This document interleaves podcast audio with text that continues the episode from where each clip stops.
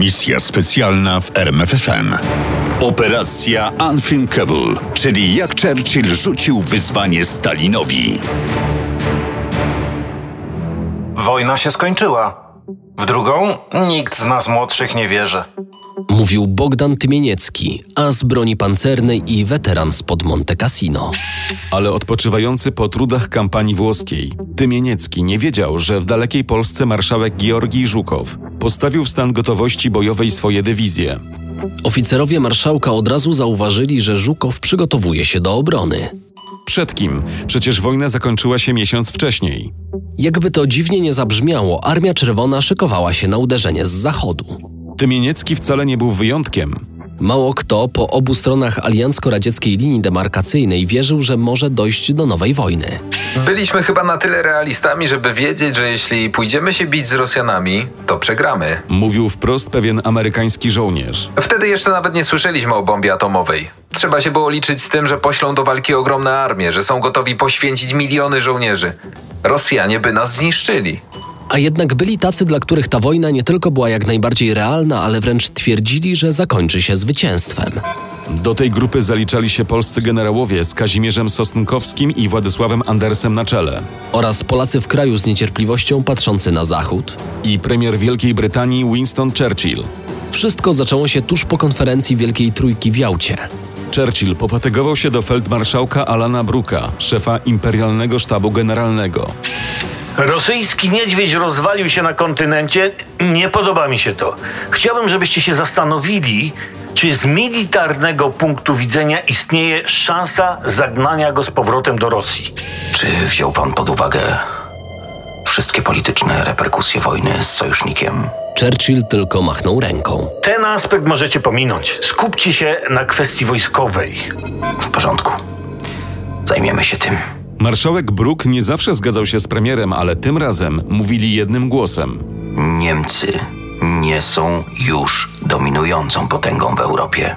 Mówił już w lipcu 44 Bruk. Jest nią Rosja, która w ciągu 15 lat niechybnie stanie się głównym zagrożeniem. Obawy Brytyjczyków były powszechne również wśród generałów Armii Stanów Zjednoczonych. Nikt na Zachodzie nie wie, jaki kierunek obierze Związek Radziecki. Twierdzili i nie wykluczali, że po rozbiciu Niemiec Armia Czerwona może ruszyć dalej na zachód. Tymczasem zupełnie nie zgadzali się z tym zdaniem dyplomaci po obu stronach Atlantyku. Nie rozumieli, a może nie chcieli zrozumieć, że Rosja może kiedyś stać się wrogim krajem. Również prezydent Stanów Zjednoczonych Harry Truman nie przejmował się wzrostem potęgi radzieckiej.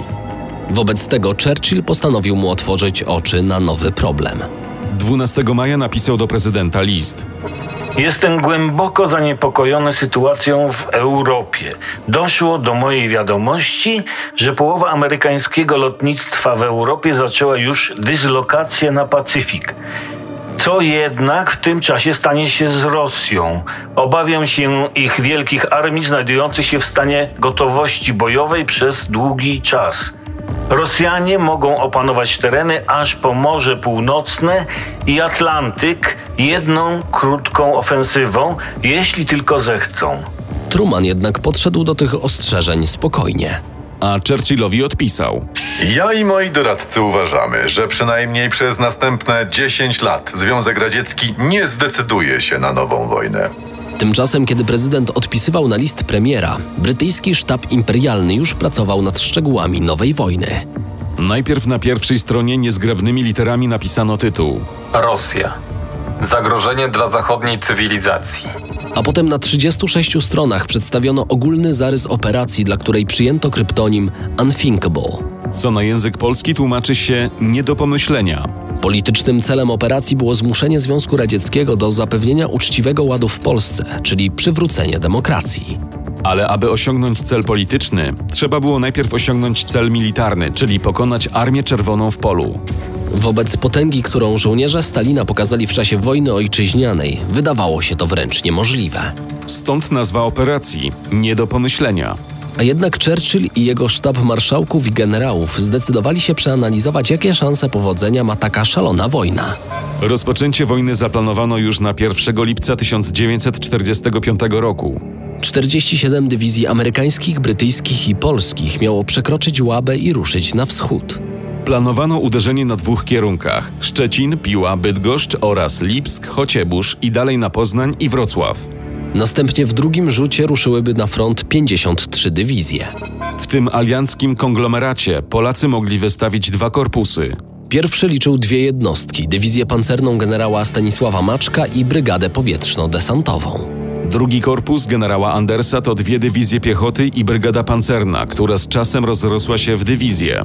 Zagadką pozostawało, jak zachowają się dwie armie polskie pozostające pod kontrolą Armii Czerwonej. Wprawdzie generalicja twardo trzymała się komunistycznej władzy, ale zwykli żołnierze chętnie przeszliby pod rozkazy Andersa czy Maczka. Opinię tę podzielali również towarzysze radzieccy, którzy nie mieli zaufania do żołnierzy Ludowego Wojska Polskiego. W Londynie zakładano, że wojsko ludowe jest do wzięcia. Naturalnie należałoby usunąć politruków, sowieckich oficerów i tym podobne elementy. Masa żołnierska miała jednak pójść z nami.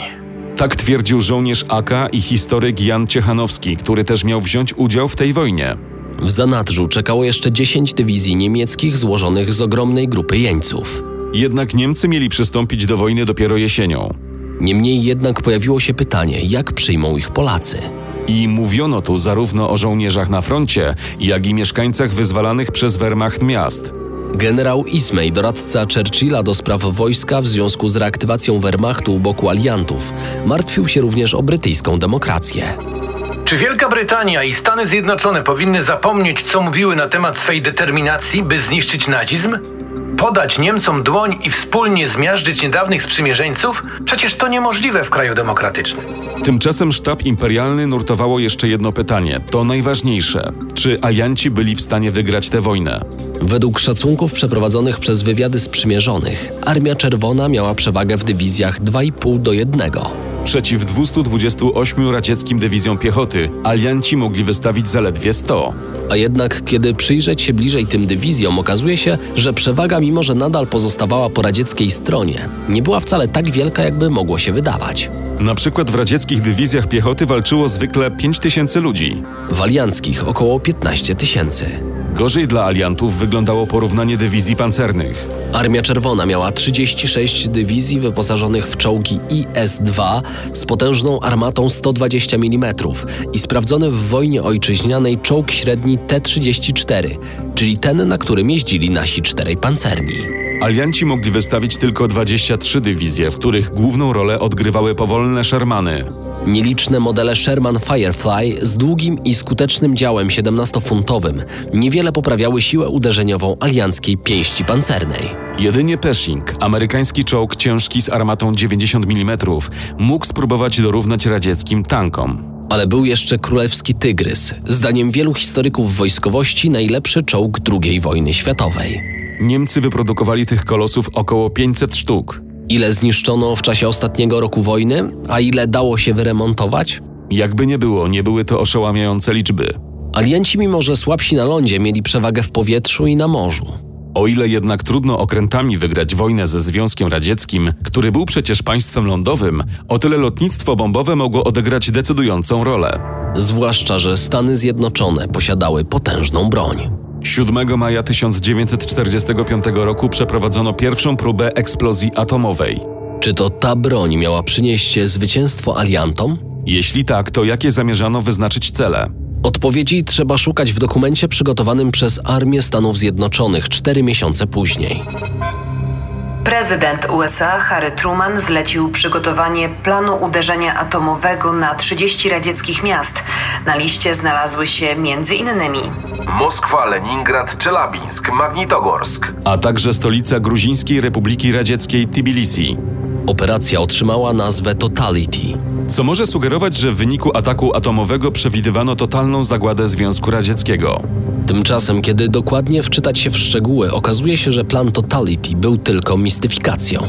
Latem 1945 Amerykanie dysponowali zaledwie trzema bombami atomowymi. Dwie spadły na Japonię.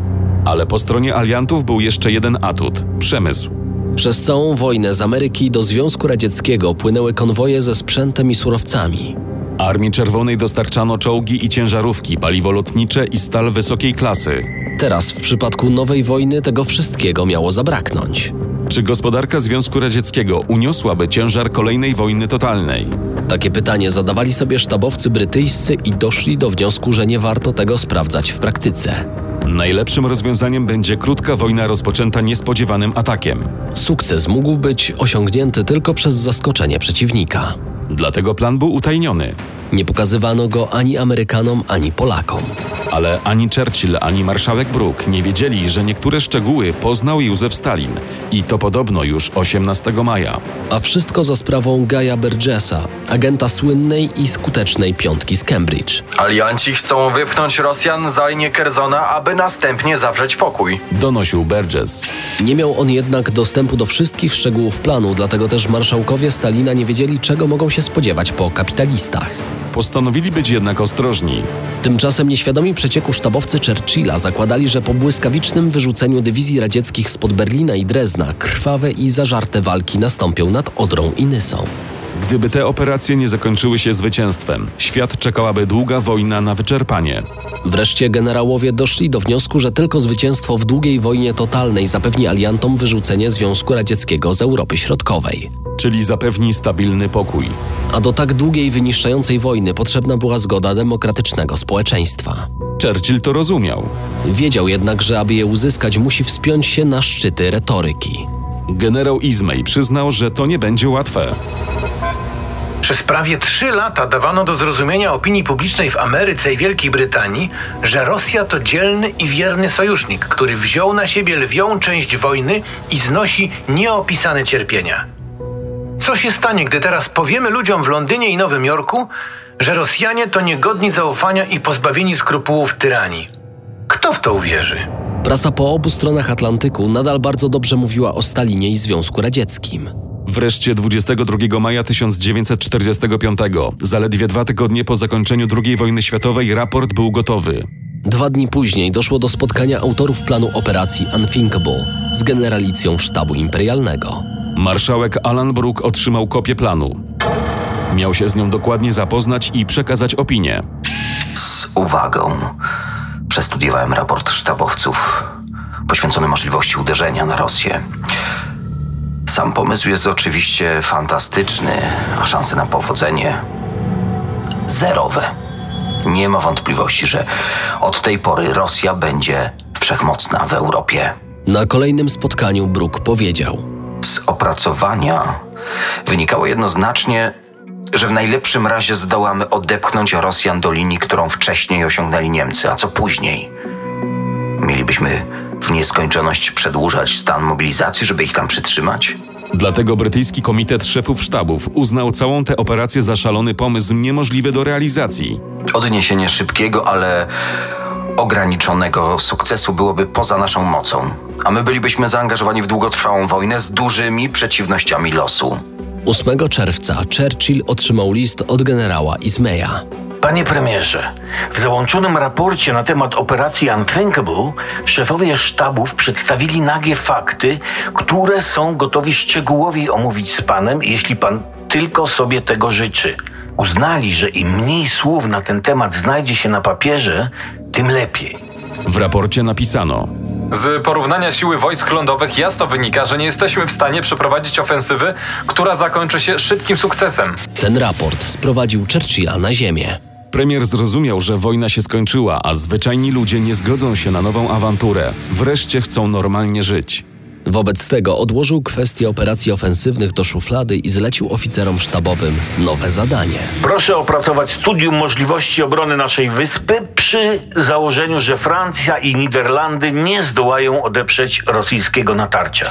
Czy wobec tego warto było utrzymać przyczółek w Niderlandach? Uważamy za niecelowe utrzymywanie przyczółków na kontynencie. Pisał w odpowiedzi marszałek Brook. Obawiamy się natomiast bombardowań strategicznych i ataku rakietowego. Tymczasem w Wielkiej Brytanii przyszły wybory parlamentarne i wyborcy podziękowali Churchillowi za pięć lat poświęceń dla króla, kraju i narodu. Wygrała Partia Pracy. Nowy premier Clement Attlee nie zamierzał zaprzątać sobie głowy mniej czy bardziej realnym planem wojny ze Związkiem Radzieckim. Tym bardziej, że od dwóch miesięcy Armia Czerwona przeprowadzała demobilizację. Blisko 3 miliony żołnierzy, wracało już do swoich domów. Misja specjalna w RMFFM. Na tropie największych tajemnic historii.